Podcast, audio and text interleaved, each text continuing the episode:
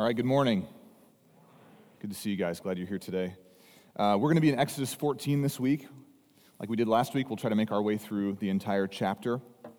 Uh, and so you can head that direction in your Bible. If you are using a scripture journal, one of these, uh, I'll save you some time. We'll be on page 64 to start today. If you're new here or you haven't been around, uh, maybe since we took our break from Exodus at the end of the summer, and you'd like a scripture journal, you don't have one, uh, I think we have a handful in the room today, so there should be one or two on each of these side tables, and I think there's a couple back at the Connect table as well, so feel free to grab one of those. As you find your way, um, I want to speak to you briefly about COVID, and I want to talk just for a second about masks. Uh, so don't get nervous, uh, but I, I, just want to make sure we're really clear here. Um, you probably noticed last week in the gathering, and then even again today, there's a few more masks than there have been through the summer. Uh, I think there's a couple reasons for that. Everybody kind of has their own perspective on this, and I think that's okay. Your elders are not trying to override that at all.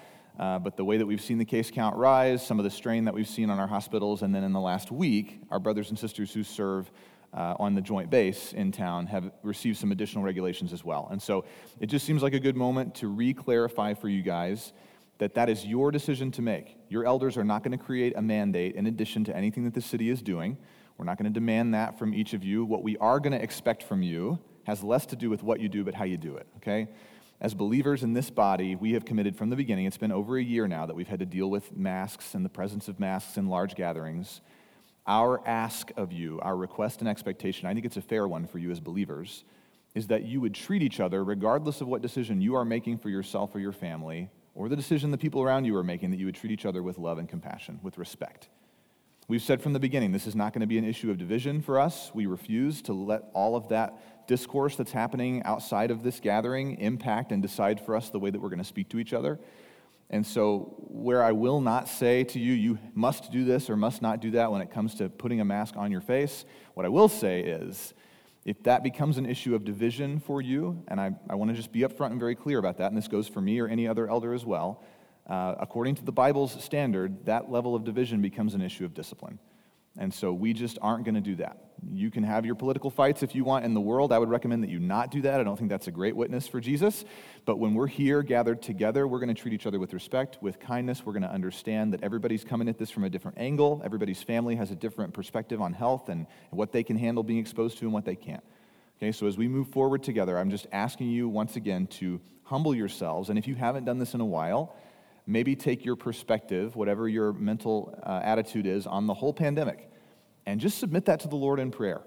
Ask Him, what does He think about that? Okay, the, the Bible has a category for plagues, it doesn't necessarily have a category for how to navigate a pandemic as a nation, as a people.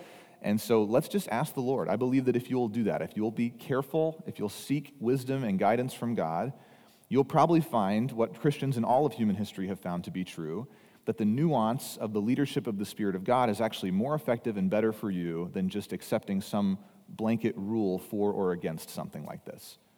So pray, and God will lead you, and know that when you're gathered here, okay, you have agency in your own life, and we trust that if you're praying and submitting to the Spirit of God, He'll convict and lead you, and that will not become an issue of division. So just felt like time to kind of update you a little bit. I know that doesn't probably feel like we moved the goalpost at all. We didn't want to. We just want to make sure you remember when you're here, we are about Jesus, being in community with each other under the banner of his name. And so we're going to live like people who've been transformed by his love. All right, Exodus 14. So we're two, week, two weeks into expositing uh, the journey of Israel out of Egypt we finished that at the end of August. They finally reached the point of Exodus after the Passover when the angel of death comes and kills all the firstborn of people who don't mark the doors of their homes with lamb's blood. Not that the blood is magic, but it demonstrates the faith that people have in God that He would tell them to do that, and they would respond and obey with obedience. Last week, we saw God begin to identify His people and help them self identify a little bit better as belonging to Him. They have no concept of this. To them, the presence of Yahweh, which they didn't even know his name before Moses came out of the desert, but what they would have called Elohim at the time that their ancestors moved into Egypt, those are just stories. It's lore, it's myth. It's possible at different points that those stories are brought up to argue for or against whether a person should live their life a certain way, but it isn't personal for them. It hasn't been for a very long time. And so, what feels rote or trite or boring or overly repetitive potentially to you and I, this is God's way of trying to bring his brand new born nation underneath the leadership and under the banner of his name. They don't have a Bible. They don't really have a priest right now. They have Moses who can do a little bit of interceding on their behalf, but for a million and a half people who just left Egypt, they're not going to be able to call him and get a lunch meeting in the next week if they have a question about theology or how to lead their family or how to love people better.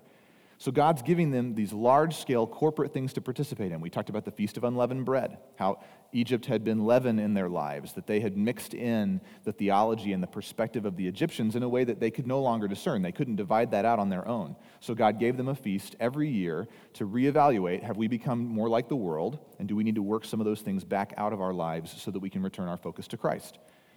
God gave them a way to sanctify or consecrate the firstborn, males, both human and animals, all in the idea, all in the vein of wanting to allow his people to participate in their own holiness and to willingly step into his family instead of having to be drugged behind him, which unfortunately will be a lot of the story today and for the rest of our time in part three of Exodus.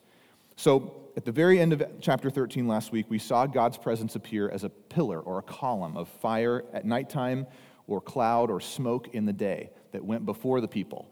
And so Moses wasn't having to constantly steer the whole column. Everybody in this whole huge caravan of people, again, a million and a half people, can see this pillar in the sky, and all they have to do is follow it.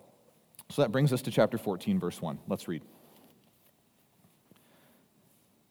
Then the Lord, Yahweh, said to Moses, Tell the people of Israel to turn back. So they're going to go back the way they came a little bit and to encamp or set up their camp in front of three specific places that don't mean anything to you, but I'm going to try to briefly explain them to you, okay? Pi Hahiroth roughly means excavation or cave. It's very possible that there's a mountain on one side of them that's been used for excavating stone that would have been used to build things like a sphinx or the pyramids in Egypt. There's probably a quarry out here where they're camping. Okay, so that's one thing on one side of them.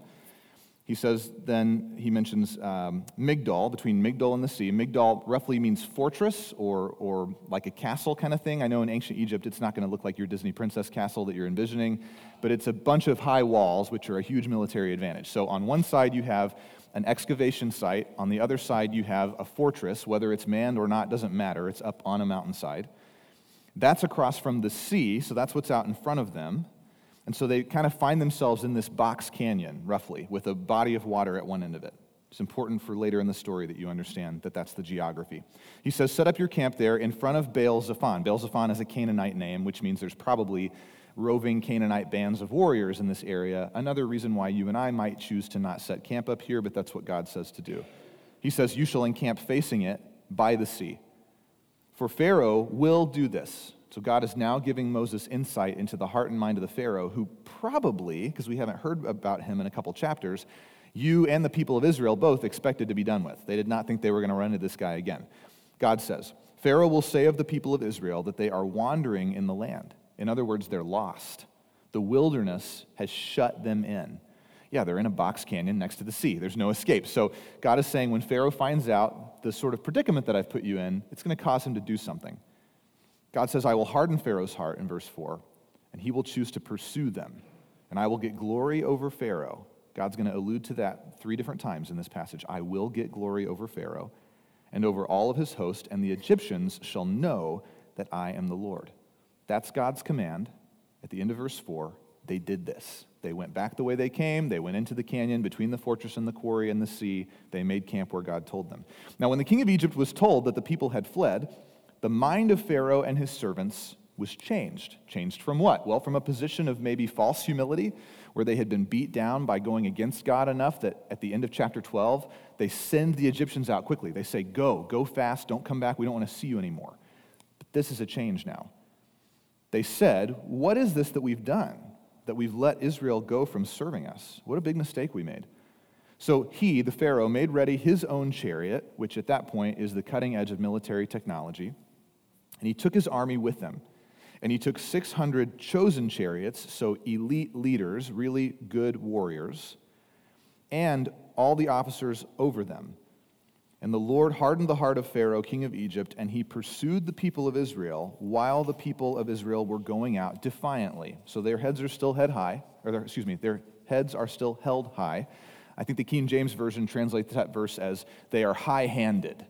They're just sort of like bouncing on the balls of their feet as they walk out of Egypt. They're so excited, they're so ready. And as they leave defiantly, now Pharaoh's taking that personally. It's not just that he wants to get him back, but he can sense. It's in the definition, in the uh, description here, that he can sense that they're defying him. Nothing makes a ruler more angry than people telling them, You're not the boss of me. Verse 9. So the Egyptians pursued them, all of Pharaoh's horses and chariots, and his horsemen and his army, and he overtook them. Where? Where does he find them? Encamped by the sea, by Pi Hahiroth, the quarry, in front of Baal Zephon, the Canaanite region.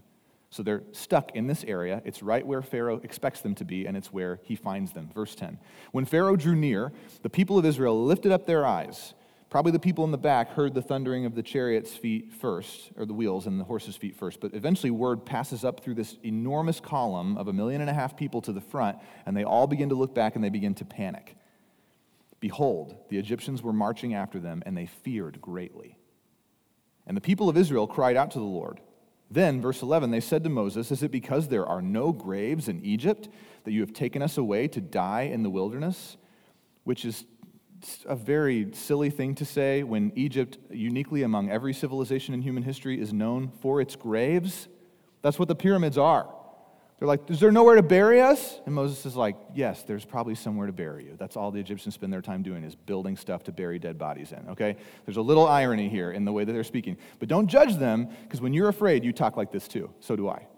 When you're freaked out, when you think everything's collapsing around you, you're either caught in something you can't get out of, or you realize you're about to run out of money, or somebody gets a diagnosis in your life that makes you panic. When we panic, we say dumb stuff like this. Pardon my language, okay?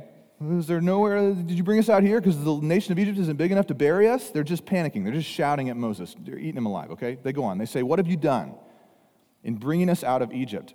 Is this not what we said to you in Egypt? Leave us alone that we may serve the Egyptians. Now, that's not actually reported in this book, so we don't know if they really said that or not. But again, it could be hyperbole because they're panicking. People say stuff when they're really worried that they wouldn't normally say.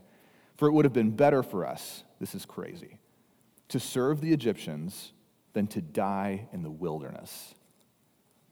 Now, Moses says to the people, he's a faithful leader, he's trying his best, he's going to remember God's promises.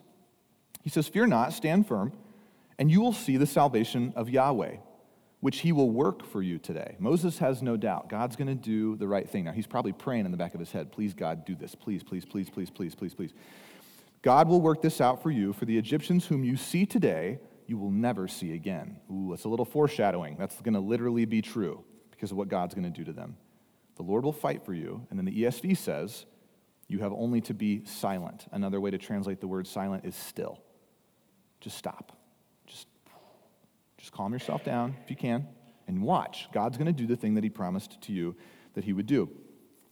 Uh, a lady named Henrietta Mears, who died in the 1950s, she's the mother of Sunday school. If you've never heard of her before, you should read her Wikipedia page. Very interesting. Uh, I would have thought Sunday school came out of the Baptist church. It did not. It came out of the Presbyterian church. Go figure. And in Hollywood, would you have ever guessed that? That Sunday school started in Hollywood. You never know. The Lord works in mysterious ways. Anyway, she wrote this about Exodus. She's written a commentary on basically every book of the Bible. She said Exodus is the thrilling epic of God hastening to the rescue. It tells of the redeeming work of a sovereign God. Exodus is preeminently the book of redemption in the Old Testament. You've heard me say almost every week the Exodus is the gospel of the Old Testament. It begins in the darkness and gloom, yet it ends in glory. It commences, it begins by telling how God came down in grace to deliver an enslaved people, and it ends by declaring how God came down in glory to dwell in the midst of a redeemed people. So for you and I, this scene, Exodus 14, can be a challenge because uniquely, there may be five other stories in the Bible like it, but there's probably just a handful of stories that you think you know so well that you're tempted to turn your brain off today. You know what's going to happen, right? You're like, why are we taking our time even reading this? You could have just said, and then they crossed the Red Sea, and we could have gone into chapter 15. But the story and the way the story plays out and the reasons behind the actions that God takes are important to you and I because there is direct overlap between the physical deliverance of Israel and the spiritual deliverance that we experience when we repent and meet Jesus. In Exodus 14, God has already saved his people. He did it two chapters ago. It's done. They're never going to go back to Egypt. He's told them as much. I'm taking you into the land of promise.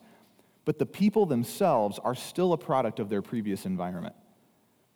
If you've been married more than five years, you know what this is like. You marry a person, and even though you have rules in your house and expectations, and you guys talk about how you're going to handle money and who's going to take out the trash and how often you're going to wash your car or not wash it at all, you still have to resist that urge to be the person you were, you were before you made that covenant. You still default to those things. You default to, well, I always got groceries on Fridays, so I know we're going to do groceries on Mondays because it works better for the budget, but I just would really rather go on Friday. Or I know that it's important to you, my spouse, that we make the bed every day. I never made a, made a bed in my life, so I'll try, but probably half the time I'm going to forget because I'm still living out of where I came from. This is the experience of the Israelite people. They are far more Egyptian in nature than you and I tend to give them credit for. When we watch the Charlton Heston Ten Commandments movie, the Egyptian people all have on these Egyptian Halloween costumes, it looks like, okay, with big snakes on their headdresses, and they're wearing like skirts. All the men wear skirts. And then the Hebrews look like Renaissance paintings of Jesus. They have long turbans and robes and striped things wrapped around them. That doesn't exist yet. God's people don't look any different from the people around them. They haven't learned to build their own subculture yet. And in some ways, that's to their advantage. But in these moments, externally, they're still wrapped up in where they came from what they wear, how they speak, the possessions they carry, even many of their names. If you want to do a word study through the book of Exodus, look at how many names of God's people are not Hebrew names at all, but are Egyptian names that they carry with them into the wilderness. And that's just the outside.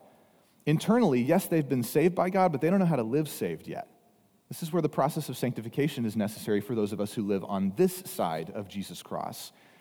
For these people in the Old Testament, they have to learn from God directly. They don't have anybody to lead them. Moses is trying, but Moses, if you know his story, is not the model believer. He's not the man of faith that Charlton Heston plays him as in the movie, okay?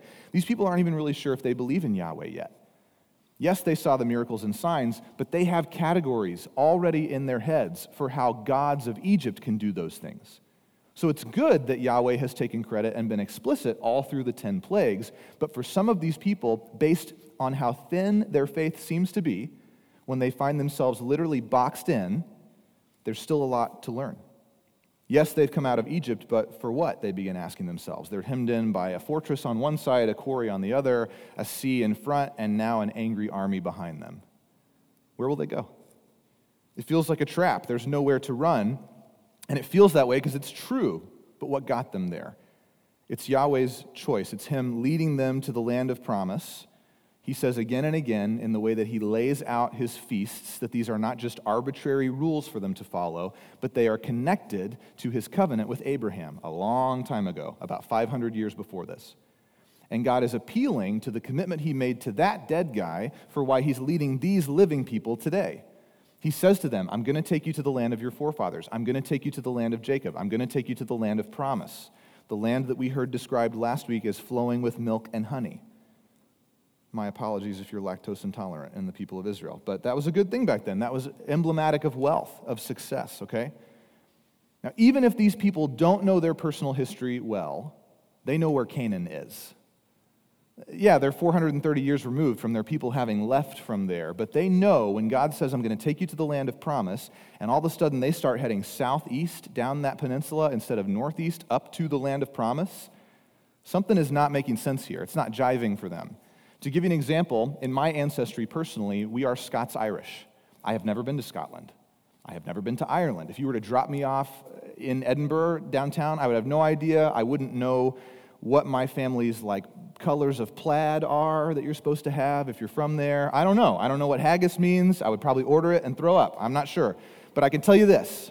If you told me we were going to go to Scotland and I got on an airplane with you and then that airplane landed in Panama I would go, I don't think we're going to Scotland, you guys. I don't know exactly the way, but Panama seems like it's somewhere else that's not Scotland.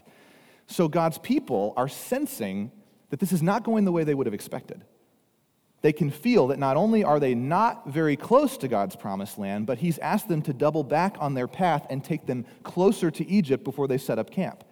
This is the very first time they set up camp because the two days prior to this, they've been traveling day and night following that column of fire and smoke. So, in addition to being in camp for the first time, it's chaos. You know what it's like to take somebody camping for the first time. They're not helpful, they just need to watch. They need to not touch the tent, they need to not touch the pans, they need to not touch the food, they need to just watch. But that's everybody here. These people have never camped. So they're in chaos. That's why they have to look up and see the chariots. They're, not, they're looking down at what they're working on. And over the hill comes this army, and they go, What is going to happen next? Even Pharaoh knows that this is not a very good tactical decision for God to move his people into this box canyon. Word of their campsite gets to him, and that is what leads him to come after them in the first place. It's the news that they are so vulnerable, so trapped, and so helpless that convinces him to throw himself against Yahweh one more time. That's all he needs to hear. In a twist of irony that only God could pull off, it actually is a trap. So the Israelites are not wrong. They feel that they're trapped, they feel that they're in a trap, and they are. The irony is that they are the bait in the trap. They are not the prey that God is going after. The prey is the Pharaoh. That's who God is going to draw in using the bait of the Egyptians, or excuse me, of the Israelites. And once that trap is set, it's game over for him and it will transform the lives of the Israelites. But God's people don't get that.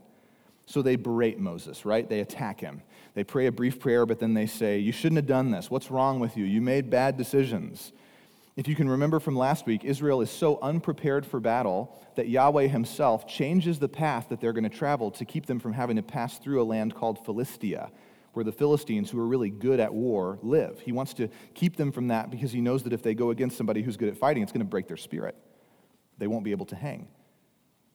Yahweh chose to lead them away from the most direct path to Canaan, and they are correct that Moses has not made the best tactical decision. Their senses are right. They don't have a way out. Their enemies are closing in. There is nothing that they can do about it. Unfortunately, there's only one person, seemingly, in all of Israel who actually understands how to respond when you're in a helpless position and the living God is your God. It's Moses. When he says, You just need to be still. God's going to do this. He didn't break his promises to you.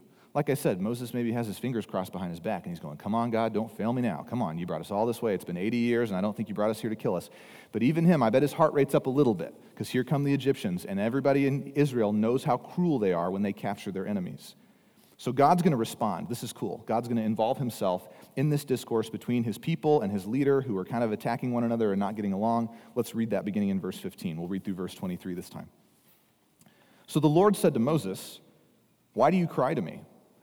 Which is a little sarcastic, I think. What are you crying about? Tell the people of Israel it's time to go forward.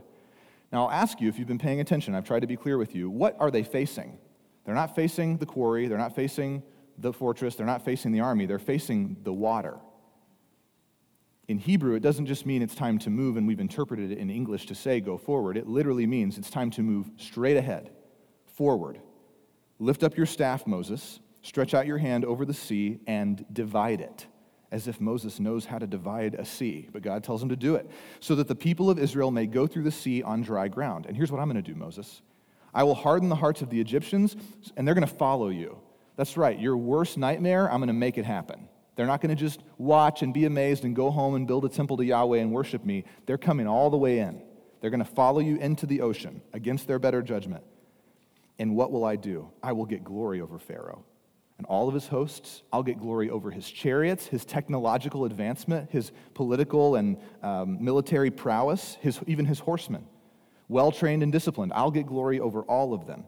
And the Egyptians will know that I am Yahweh when I've gotten glory over Pharaoh, his chariots, and his horsemen. And then the angel of the Lord, who was going before the host of Israel, moved from in front of them over the top back to behind them. And the pillar of cloud moved from before them and stood behind them, coming, excuse me, between the host of Egypt and the host of Israel. And there was the cloud and there was the darkness. So that kind of is telling us there's probably a big shadow now coming across the, the people of Israel. And it lit up the night without one coming near the other all night. One what? One army coming near the other people. The pillar of fire separates God's people from their enemies. And they kind of, the enemies have to kind of like wait until the pillar of fire moves to decide what they're going to do. Then Moses stretched out his hand over the sea, and the Lord drove the sea back by a strong east wind all night. And he made the sea dry land, and the waters were divided.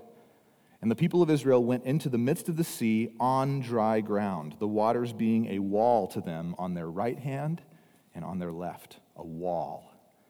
The Egyptians pursued and went in after them into the midst of the sea, all of Pharaoh's horses, his chariots, and his horsemen. So at some point, that pillar of fire has moved or lifted, and the people of Egypt have been able to get through, and now they're coming. They're following after the people of Israel. We don't know exactly where the Red Sea crossing is. I told you last week that the geography of the Sinai Peninsula is sort of like the geography of Anchorage if you just turn it 90 degrees. So we have the Knik Arm and the Turnagain Arm and the Chugach Mountains. If you just flip that up so that it looks like a, a triangle, you've got uh, basically the Red Sea, which is one gulf, the Suez Gulf, and then you've got the Gulf of Aqaba on the other side, and then you've got the mountain range in which Mount Sinai lives at the northern edge. And so God's people are passing over one of those arms. It would be as if we drove across the bridge between here and the valley to cross the Knik, except the Knik is probably something you could traverse on foot if you absolutely had to. The tip of that gulf, though it looks small on Google Maps, it's about seven and a half miles wide at its most narrow point. So this crossing is probably somewhere between seven and 15 miles. If you can imagine a million and a half people having to cross through that great distance, they're moving pretty slow. They've got chickens with them, and ducks, and animals of all kinds, and children, and older people who don't move that fast. And all of them have to make their way into the water and begin to depart, and then the pillar of fire moves. And then the Egyptians are allowed to rush in after. Now, what I think is interesting comes in the verses just before this. The people pray to Yahweh, but I believe that they pray without faith. The verse says that they cry out to the Lord. That's all it says. It doesn't say what they do, it doesn't say if it was right or wrong. But looking at the action that they take immediately following that prayer, I think it's pretty clear that they're maybe praying like we oftentimes do, silly, ritualistic prayers that we just throw into moments where we feel like this might honor God. I'm going to pray before I eat this salad, or I'm going to pray before I walk into work today, or I'm going to pray with my kid in the car. I'm not saying those things are devoid of meaning, but they can be. They can become things that we just do as knee jerk reactions, and our heart is not necessarily in them. I know for sure that the people of Israel were not praying with faith to the living God because as soon as they finish praying, they start harassing God's leader right away. They're like, Amen. Moses, what is wrong with you? What do you think you're doing? I'm sure that the God who told Moses to speak to his people about where to go did not then immediately inspire all of Moses' followers to attack Moses. That cannot be the way that this works. God does not function like that. In your life, this is also a good litmus test, if you don't know that already. If you are upset with a person and then you go into a period of prayer and you come out of that period of prayer more upset with them and ready to rip their head off, you're not done praying yet. You have more praying to do. You maybe didn't pray. Maybe you closed your eyes and you focused, you strategized, you let yourself stew up a little longer. But our God does not pump us up to go out and attack the leaders that He's put in our lives. And I'll tell you, as an elder in a local church, I know what it's like to interact with angry Christians. Part of being an elder is loving sheep with sharp teeth sometimes. Um, and I know, I understand, just as all of our elders do, what we aspired to when we aspired to eldership. Paul says that that's kind of the way that you know if this is for you or not, 1 Timothy 3. But there is a lesson for us in this story in how quickly God's people can turn on God's leader when? When their back is against the wall, or in this case, the, ocean, the sea, something impossible, when they feel threatened. That's what leads a person to go after somebody in leadership. Just to give you some perspective, uh, and this is just a little bit of, of what I've heard in my experience, but in the past, these are things that other Christians have told me that I am, okay, when their backs have been against the wall. These are not nice things to say. Uh, I've been called a fake church person, that's a quote. I've been called a Pharisee. I've been called a Judaizer by another Christian, finger in my chest, shouting at me, You're a Judaizer. I've been called a hypocrite by other Christians. And I would say that's pretty good, right? For less than three years, I'm doing something if people are that mad at me, don't you think? Jesus said, Woe to you when all men think highly of you. Well, not all men think highly of me. Hopefully, you guys do. But here's what I can tell you. And the reason I'm telling you this story is every time that that happens, every time a person feels threatened, feels angry, feels aggressive, it comes from a position of being right where Israel is. Very few Christians walk through their life with their sword drawn, hoping to just kill other people spiritually. Most people are happy to follow, they're happy to be led. They try to understand. They try to embrace unity and not be divisive. But when your back is against the wall, it's very hard to have faith, especially when you feel like God's leader is the one who put you in a position for your back to be against the wall. That is very hard. Unfortunately, we live in a world where people who claim to be following God and lead churches abuse other people. So I understand that there are oftentimes good reasons to be suspicious of a person who speaks in God's name and may be asking you to do something you're not sure if you should do.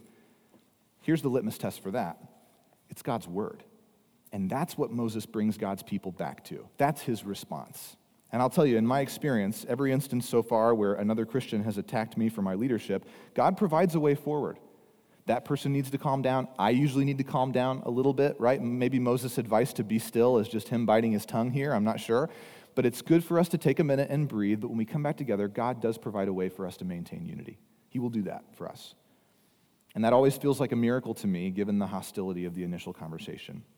So in Exodus 14, when Yahweh turns to his people and responds to them, like we just read, when he says, Why are you crying? It's time to move. I brought you here on purpose. Now I'm going to show you why. Two mountains, a sea, and the most advanced military on the planet are a great recipe for me to show you exactly what I can do. So I think there's three reasons that God led his people into a trap. And I want to briefly lay those out for you. If you're taking notes, you can grab these quickly. First, to show that he is the only way. That is why. Yahweh is the only way. The only way. That's why he puts his people in a position where there's no other outlet. Only God can make a way when there is no way. Every other escape route is circumstantial. It's based on your good decisions, your pre planning, your skills, your abilities, your investment, whatever. I'm not saying God can't use those things, but those things do not give God glory. And God's been clear about his objective it's to be glorified among his family and his enemies both. That's what he will do. And so he will make a way where there is no way. Number two, Yahweh leads his people into a trap to show that he is the only truth. Only his word is reliable. Only he keeps all of his promises. It is one thing for you and I to be open to God's leading and to be considering what he says as a possibility. Maybe I believe in God, maybe I don't. But that's not what God wants. God wants every part of your life. The life that he gives us through Jesus is holistic, it's 100%. And so he goes head to head with all the best practices, all of the logic, all of the common sense that the Israelites gained when they were in Egypt. And he says, instead, I'm going to put you in a place that's going to make me look like a liar. I'm going to tell you I'm going to take you one place and then take you away where you think that's impossible, but then I'll deliver you so that you'll know that not only do I know the truth, I am the truth. The truth obeys me. I don't obey the truth. The truth is only objective because I say that it is. If I say we can get from A to B by way of C, I will make that happen and that will be true. Your job is to believe me. That's all you have to do. Their circumstances, Israel's circumstances, make God's promises seem like a trick at this point. They're thinking, promised land? Yeah, right. We can either die at the end of an Egyptian spear or we can die and drown in the Red Sea. Those are our choices, God. This is the promised land. But by the end of Exodus 14, God shows that He not only keeps His word, but he does it flawlessly in ways that don't just prove him right, but show us that he has control and foresight and power in ways that we cannot imagine. And then finally, God leads his people into a trap to show that he is the only life. By bringing his people face to face with death on every side two mountains, a sea, an army. I know I'm being redundant. I want to be clear here. This is desperate, totally desperate for them. He shows them the fullness of his own sovereignty. Not even their impending death can get in the way of his plans for their lives. Nothing stands in the way of his redemption. Salvation and deliverance are God's business, and they're God's business alone. Powerful people, Pharaoh, tragic circumstances, stuck in a box canyon, surrounded by enemies, even the geography of the planet Earth, that the Red Sea happened to be where it was, these things will not get in the way. If God has decided that a person will have life, they will have life. And when He gives life, He gives it abundantly. For some of us, we may hear Yahweh call himself Israel's father and Israel's savior, and we're so used to those categories that we just think, okay, that's cool, that's fine. But it's an experiential thing in the life of Israel for them to actually be delivered personally from a situation that seems so stacked against them that some of us in 2021 maybe even struggle to believe that this story is true. Maybe you're tempted to interpret this as allegory or some sort of philosophical statement about the capabilities of God, some mythological legend meant to instill principles in the hearts of people. But this is the truth. It is the gospel of the Old Testament. And I, when I speak in terms of way and truth and life, that's on purpose. That probably brings to mind for you John chapter 14, right? The end of Jesus' life. He's speaking with his disciples. He's preparing to go and die. They don't understand it. They're having their own existential crisis in the middle of a box canyon between the Pharisees, Jewish law, the Passover, and Jesus himself. And they don't know where to go next. They don't know what to do. In that setting, a disciple named Thomas speaks up. And he says this to Jesus in John 14, 5. He says, Lord, we don't know where you're going. How can we know the way? And Jesus said, I am the way. I am the truth. I am the life.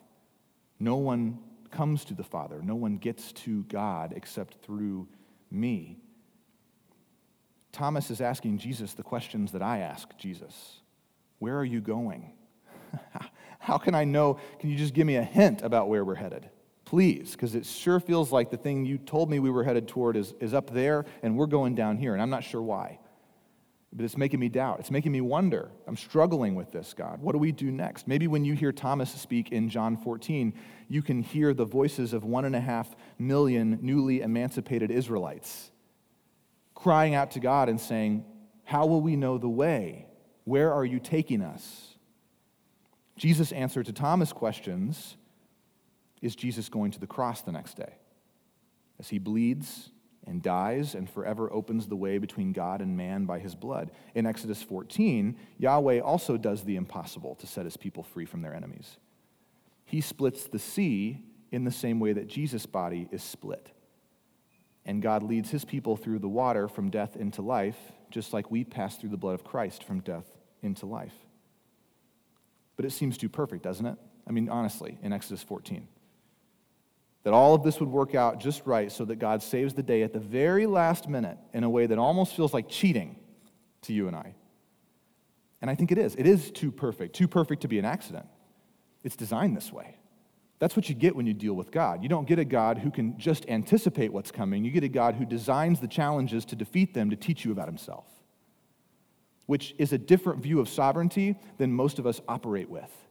We believe that God can overcome the challenges in our lives. We struggle understanding that He would bring them into our lives so that He can overcome them. But that's what the Bible communicates to us. If God is truly in control of all things, God is taking credit for the hardening of Pharaoh's heart. He's taking credit for putting God's people in a position of weakness. And now He's saying to Moses, it's time to go through the one way that you thought you would have never survived. You might have found a way to take a few hundred thousand people over one of these mountains while the rest of you were slaughtered. That's the best you can do. I'm going to take every one of you through the water and you won't get wet. That's what I can do. By, by design, on purpose, we are reading an account of a master at work. God did not get lucky in Exodus 14. He stacked the deck against himself so that he could pull off the win of the millennium for his people. Why? Remember his commitment to getting glory over Pharaoh. We'll keep reading and finish the chapter now in verse 24. Listen for the language of what God does. In the morning watch, in the early hours of the day around midnight, the Lord in the pillar of fire and cloud looked down on the Egyptian forces and threw them into a panic. He clogged their chariot wheels so that they drove heavily.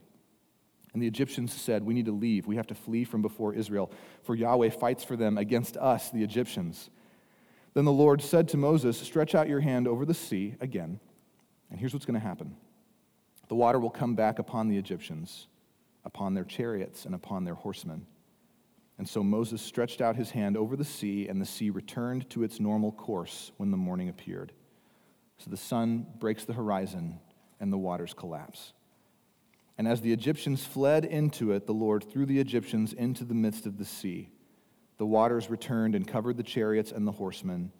All of the host of Pharaoh that had followed them into the sea, not one of them remained. But the people of Israel walked on dry ground through the sea, the waters being a wall to them on their right hand and on their left. And thus, or in this way, Yahweh saved Israel that day from the hand of the Egyptians. And Israel saw the Egyptians dead on the seashore. These people just walked through this water. They're trying to catch their breath. They're making sure, you know, where are our kids? We can't find one of our kids. Did we get all the chickens? Is everybody here? And they turn back, and the water collapses. And as the tide hits the shore, bodies, pieces of armor, bits of chariot wheel washing up, evidence, proof at the feet of these people who were just enslaved by these masters. Only death remains. There is nothing left to go back to. Not only does God physically remove them from the land of their captivity, he destroys their captors. There is no Egypt in the sense that they remember it anymore. It's gone. It cannot be gone back to. Verse 31 Israel saw the great power that Yahweh used against the Egyptians, and so they feared him, and they should. And they believed in Yahweh, and they trusted his servant Moses. So it's mission accomplished. If there's any doubt in your mind, God got exactly what he wanted. Nothing about the crossing of the Red Sea is circumstantial. It's not an accident, it was orchestrated, it was finely tuned to give Yahweh glory over the pinnacle of humanity. The Pharaoh's as high as you get. That's it. There's nobody stronger, more powerful, more wealthy, more successful, more attractive, whatever your metric is for human existence. He's all of those things. And now he's a cadaver floating in the shallows of the Red Sea. It's over.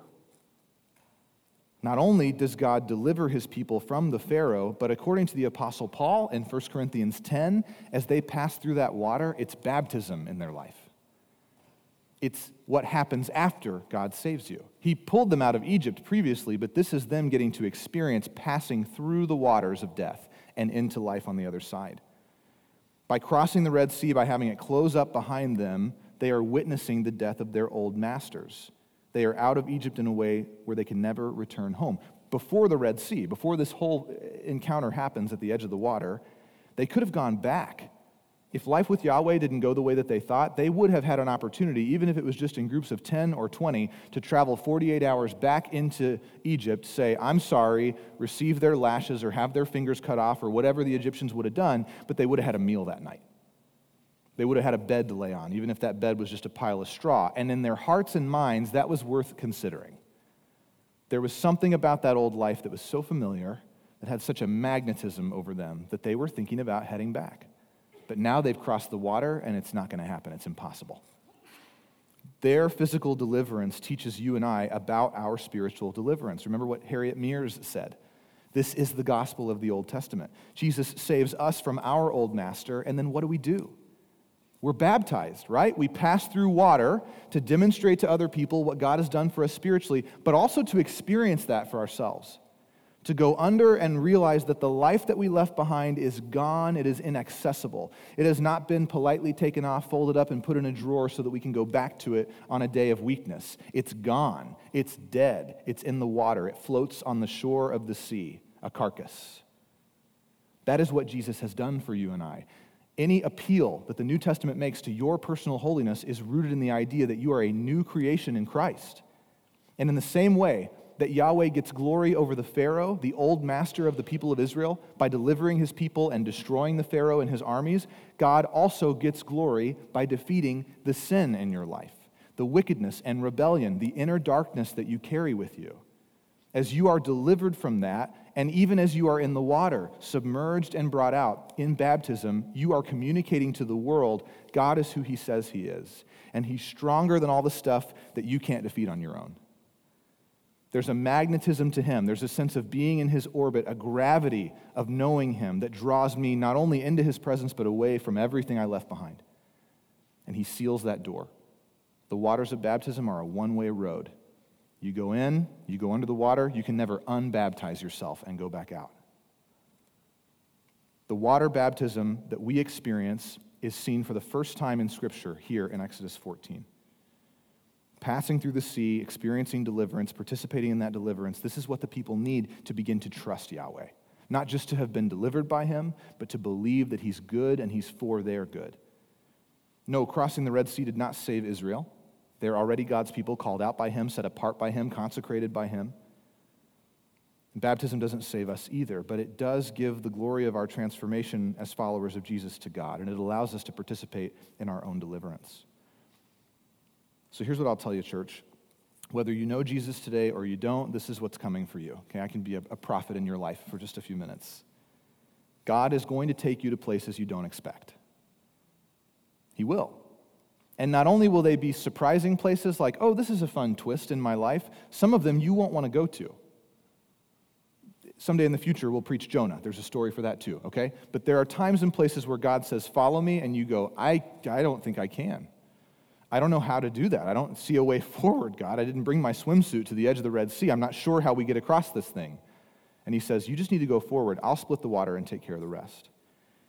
When you do that, when you find that your back is against the wall of culture or your back is against the wall of the expectations of your always secularizing society that you live in, you will play one of two parts. You will play the part of Israel you may be angry. You may accuse others of having tricked you or misled you because God is not giving you exactly what you want in that moment.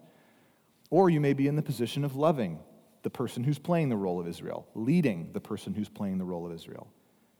Having followed and led faithfully as best you know how, and now you find yourself under the gun from the very people you've been sacrificing to take care of.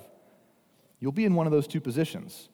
You'll either have said, We need to follow God, and here's where we're going to go. And people have gone, Well, I trust you, but I don't know how this is going to end. Or you'll be that person and you'll get to the decision point and you'll go, I don't trust you as far as I can throw you.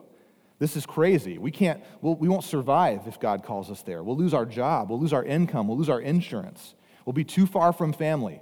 They don't speak our language. People get shot and killed in that country, and God wants us to go there and tell people about Jesus. We can't do that. And God, who is your Father and who loves you and did not save you so he could destroy you later, will care for you.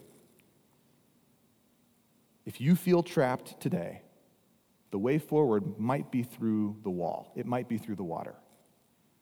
It may be time for you, if you never have before, to accept the inevitable death of the life that you have been trying to construct with hard work and good decision making.